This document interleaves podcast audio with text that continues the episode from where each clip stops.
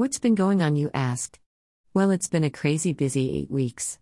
For starters, I have some physical health stuff I have been trying to get evaluated and find out what can be done to help me become more mobile. A little background on my situation about 16 years ago, I fell down a flight of stairs carrying a box and landed straight legged on the bottom platform porch and ended up blowing out my knee. I had to get knee surgery for what they called a football career ending injury. I completely blew out my knee. The injury breakdown was a torn meniscus and lateral cartilage and a snapped ACL. I had to get a repair done on my cartilage and my ACL restrung. It was bad. Really bad. Then, in the end of December 2019, I was walking to my finals on my college campus and I tripped over flat cement in new boots, like Ugg boots, and ended up dislocating my kneecap. For two months, I walked around with what I thought was just a sprain and it would right itself. It didn't, it just ended up getting worse and harder to walk, so I ended up in my doctor's office and getting sent to get an x ray. Come to find out, I dislocated my kneecap. Oh. My pain tolerance is really high due to having chronic pain and dealing with my right knee already in a constant state of pain. Yes, it took me two months to break down and see a doctor, which got me a referral over to a ortho doctor. I ended up being referred to physical therapy in March. Yes, that's right. Right before COVID ended up hitting hard. And trying to strengthen my knee. But before I ended up in physical therapy, sometime between my x ray and ending up on a PT table, my knee popped back into place. Yay? Anyways, here I am trying to do my PT and my knee is just getting worse and worse, and the pain was so bad I couldn't walk, even though I told my PT people that it hurts. They still had me do the weight bearing exercises, and I just couldn't continue with the PT. Plus, I didn't really want to continue because you know, COVID. My last visit with the PT people, they told me that my meniscus is probably torn and will never repair on its own, and that I would need to get surgery, something I was trying to avoid.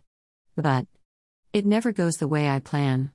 I did end up getting a referral for an MRI, but I never got it done because, you know, again, COVID was happening. Moral of the story I never went in for my left knee MRI to get a better look of what is going on, wasn't going to risk getting sick. I ended up limiting my mobility as much as possible for over a year to one. Let my knee heal a little bit and not be in extreme pain all the time, and two. Wait out the pandemic and vaccine release before I went in a clog up the MRI machine with something I felt I could tolerate.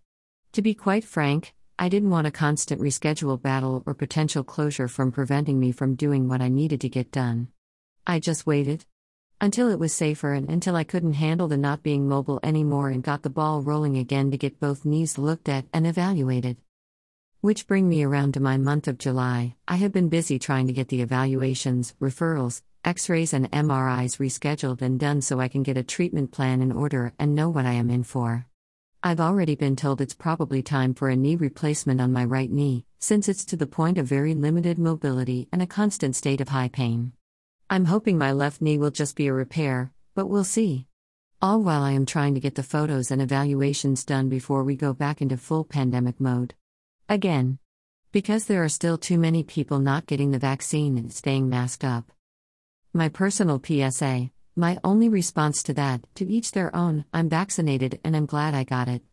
But to those that aren't, don't whine and complain about closures when the virus is still very much alive and highly active and you have decided to not wear your mask, also, keep in mind everyone under 12 is still unvaccinated and can't be vaccinated because there is no vaccine for them. For those of us that are parents and desperately want our kids to be back in school, even if it's only for our sanity, herd immunity won't happen if we don't all do our part, whether it is the vaccine or continuing to wear mask. Use common sense and just stay safe and masking up is the best way to do that if you choose not to vaccinate. Anyways, my history lesson on my health and my health rant is done. Thanks for reading, and I'll post again soon. Stay tuned. If you want to stay connected outside of our blog slash website and see up to date information, be sure to follow us on social media here Facebook, Instagram, TikTok, YouTube, Twitter.